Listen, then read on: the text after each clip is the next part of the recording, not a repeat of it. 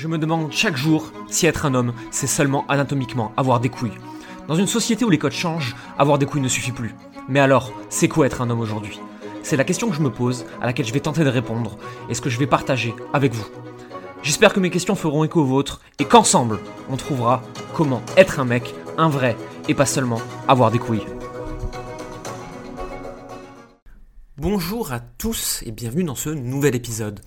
Dans cet épisode, nous allons parler d'énergie féminine et masculine, et je vais notamment développer ce qu'il se passe lorsque le féminin ou le masculin domine une personne et devient toxique. Mais d'abord, un disclaimer avant de commencer. J'ai eu de très nombreuses réactions suite au premier épisode, des messages absolument merveilleux, des messages un peu plus haineux, et aussi des messages neutres. Et je voudrais clarifier ici, et ce sera fait une seule fois, mon intention. Je parle de ce que je connais, de ce que je vis, de ce que j'aurais aimé qu'on me dise plus jeune, sur ma place d'homme, et comment je pouvais le devenir d'une façon saine. Je suis un homme blanc, hétéro, cisgenre et tout le symbole du patriarcat et de l'oppression moderne. Je ne parlerai pas de ce que je ne connais pas. Je ne parlerai pas d'homosexualité, pas de trans, pas de sujets que je ne maîtrise pas, tout simplement. Je ne suis pas la bonne personne pour parler de cette forme de masculinité et de tout ce que cela implique, je n'y connais rien. Je suis parallèlement ravi de recevoir ici des personnes qui voudront en parler avec moi et donner leur avis sur la masculinité les concernant. Si je suis bienveillant, je suis également un humain et je ne tolérerai aucune agression. J'ai absolument pas peur de réagir à la violence par la même énergie si cela devenait nécessaire.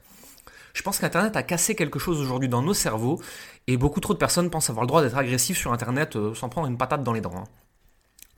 Ne crois pas que parce que je médite et que je parle de mes sentiments, je suis pas capable de t'enterrer dans un trou dans la forêt. Voilà.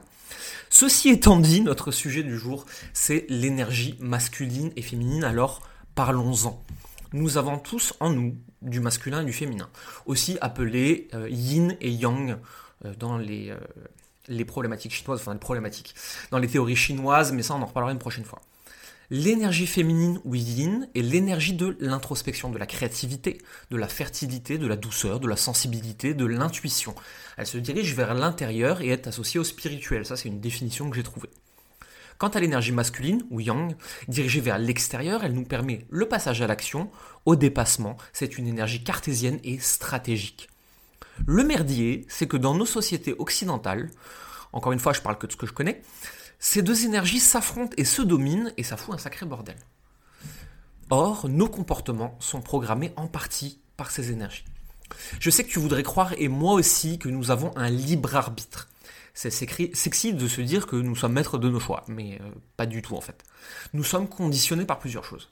Notre capacité à utiliser le masculin et le féminin en nous, ce que nous allons voir dans cet épisode, ce que j'appelle également l'identification au mental ou la petite histoire que je me raconte sur qui je suis et quelles sont mes blessures, et ça on en parlera une prochaine fois, mais aussi tous les mécanismes de mon cerveau qui me dépassent et que mon cerveau utilise, pour me préserver de la mort puisqu'il n'a pas évolué depuis des tigres à de sabre à peu près. Hein.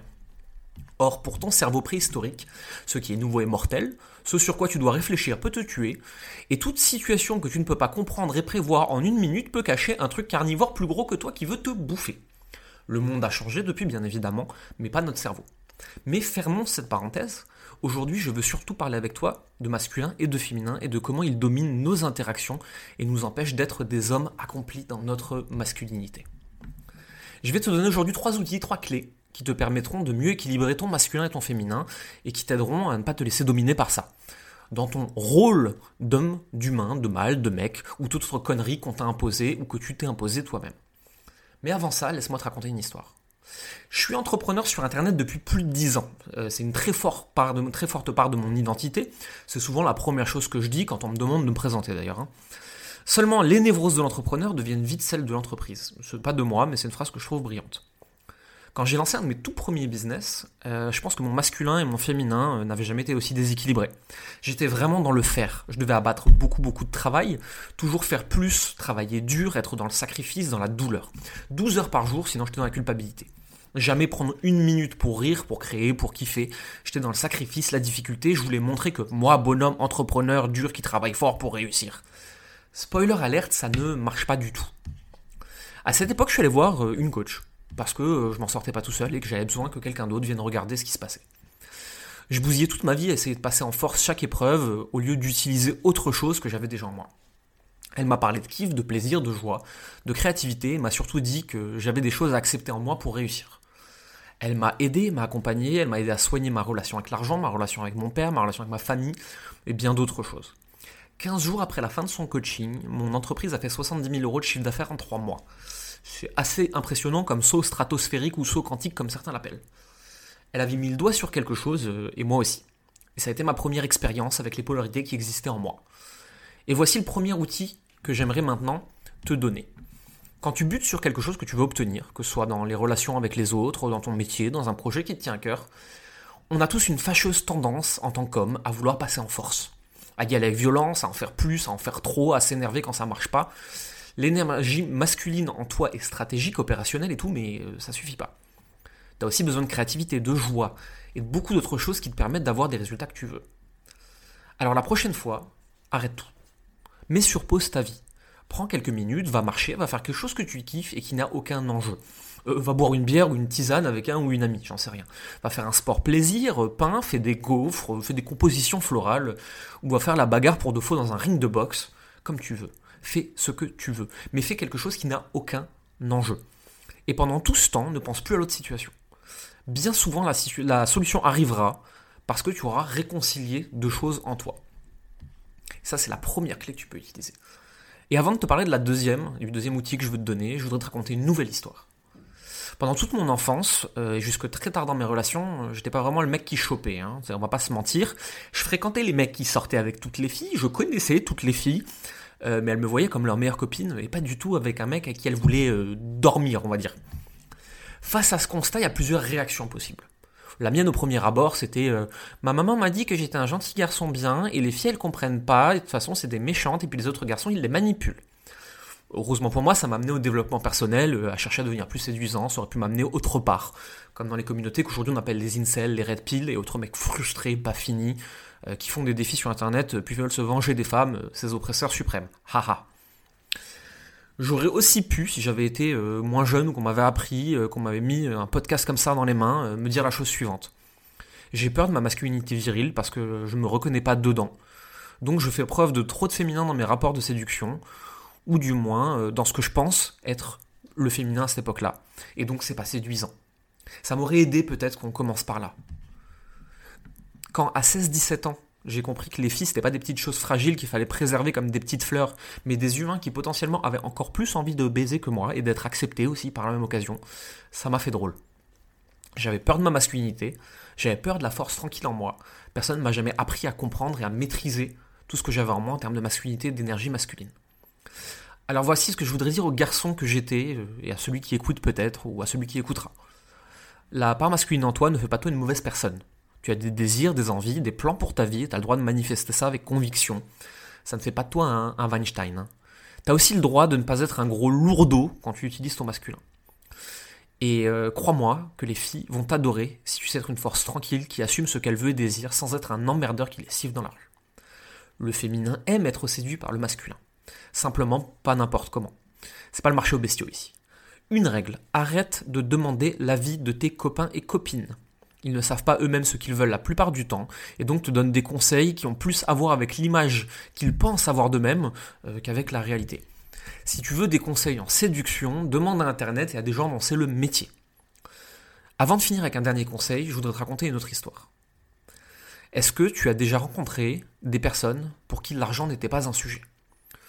On dirait qu'ils savent toujours où en trouver, en fabriquer, en attirer. Ce sont des aimants à pognon, littéralement. Genre ça énerve même en général. J'ai longtemps pensé que ces personnes avaient tout un tas de raisons que je n'avais pas pour réussir et que si j'y arrivais pas, c'est parce que blablabla, insère ici l'excuse que tu auras choisie. Et des entrepreneurs, j'en ai rencontré des tas, c'est mon métier, en l'occurrence, je les aide à trouver des clients. Globalement, j'ai rencontré trois types d'entrepreneurs. Mais tu verras les mêmes personnes dans ta vie de tous les jours, euh, au travail, dans ton entreprise, dans tes relations avec les autres. Je trouve que juste les entrepreneurs et leur relation à l'argent, c'est un sujet qui est plutôt parlant. Il y a ceux qui ont une énergie masculine qui les domine. Faire, faire, faire, mon travail difficile, moi travailler dur, moi réfléchir rationnel comme Cro-Magnon. Ces entrepreneurs ont parfois des résultats et de l'argent, mais ils s'épuisent, ils finissent malades, abandonnent en burn-out. Malheureusement, c'est aussi ce que notre société valorise, travailler dur pour réussir. Euh, va dire ça aux infirmières en première ligne avec le Covid, on verra si elles ressentent l'abondance financière en elles. Hein. Ensuite, tu as les dominantes énergies féminines. Alors j'aime bien me moquer un peu d'elles gentiment de temps en temps, je les appelle pimprenelles moi, hein. ça s'assoit en tailleur et ça chante des chansons avec des cristaux de roche pour attirer la joie et l'argent, mais ça passe jamais à l'action. Pas de plan, pas de marketing, pas de vente, pas de business, surtout ne rien faire. Faut attendre que grand-mère feuillage apporte la réussite. Évidemment, ces personnes vivent dans le rêve, mais n'y arriveront jamais. Et enfin, il y a des personnes qui réussissent à équilibrer leur masculin et leur féminin. Elles rêvent un plan, elles le ressentent, elles le vibrent, elles le vivent, euh, elles avancent dans la joie, la réussite et laissent émerger de la créativité en elles. Puis elles font un plan stratégique, opérationnel, définissent des actions et se mettent au boulot. Souvent, ces personnes s'arrêtent, prennent un moment pour elles et reviennent à une action stable et solide. Ces personnes ont une réussite qui frôle littéralement l'insolence. Pourquoi? Parce que dans tous les éléments de ta vie, c'est la réconciliation de ton masculin et ton féminin qui fera de toi une personne accomplie. C'est en équilibrant et en jouant avec les deux choses, avec les deux polarités en toi, que tu pourras devenir un homme, un humain et une personne plus heureuse. Si on devait conclure cet épisode et ce podcast, voici ce que j'aimerais qu'on retienne. Si je devais résumer tout ce qu'on s'est dit jusqu'à maintenant en quelques lignes, je commencerai par rappeler un point important. Toutes ces notions d'énergie, d'univers, de destin, c'est un choix de croyance. Tout le monde a le droit d'embrasser ça, tout le monde a le droit de le nier, chacun fait ce qu'il veut. Tu peux appeler ça Dieu, l'univers, l'énergie, le destin, les forces de l'inconscient, ou encore parler simplement des biais cognitifs de ton cerveau. Ça pourrait d'ailleurs même être de la magie. C'est pas à moi de le dire, de toute façon, les trucs magiques pour moi, c'est simplement de la science qu'on n'a pas encore compris. Quand je parle d'énergie ici, je pourrais aussi bien parler de comportement, de tempérament, de tendance humaine. L'énergie masculine, le masculin, par essence ou par acquisition culturelle, c'est la force, c'est le faire, aller chercher, produire, fabriquer, c'est dur. Donc quand c'est toxique, c'est tout ce qu'on dénonce dans ce podcast. Quand c'est sain, c'est une force tranquille. L'énergie féminine est douce, créatrice, stimulante, elle reçoit, elle attire. Quand c'est cliché et toxique, c'est Pimprenel qui, incante les cristaux du soleil, de Jupiter pour réussir dans la vie, mais qui ne fait rien par manque de masculin en elle. Quand c'est sain, c'est une énergie de la création. Quand une femme qui se bat contre les dictats de la société devient chef d'entreprise, c'est une merveilleuse énergie de la création. Comme une femme qui crée la vie, et comme beaucoup de choses que je suis bien mal passé pour expliquer.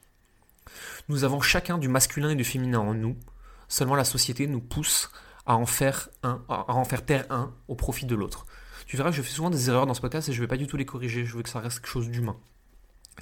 Et bien souvent, euh, c'est pas celui qu'on croit qui nous manque le plus. Par exemple, c'est parce que j'ai peur de mon masculin, de sa violence, qu'il me domine parfois, et m'emmène dans ce qu'il y a de plus sombre en moi.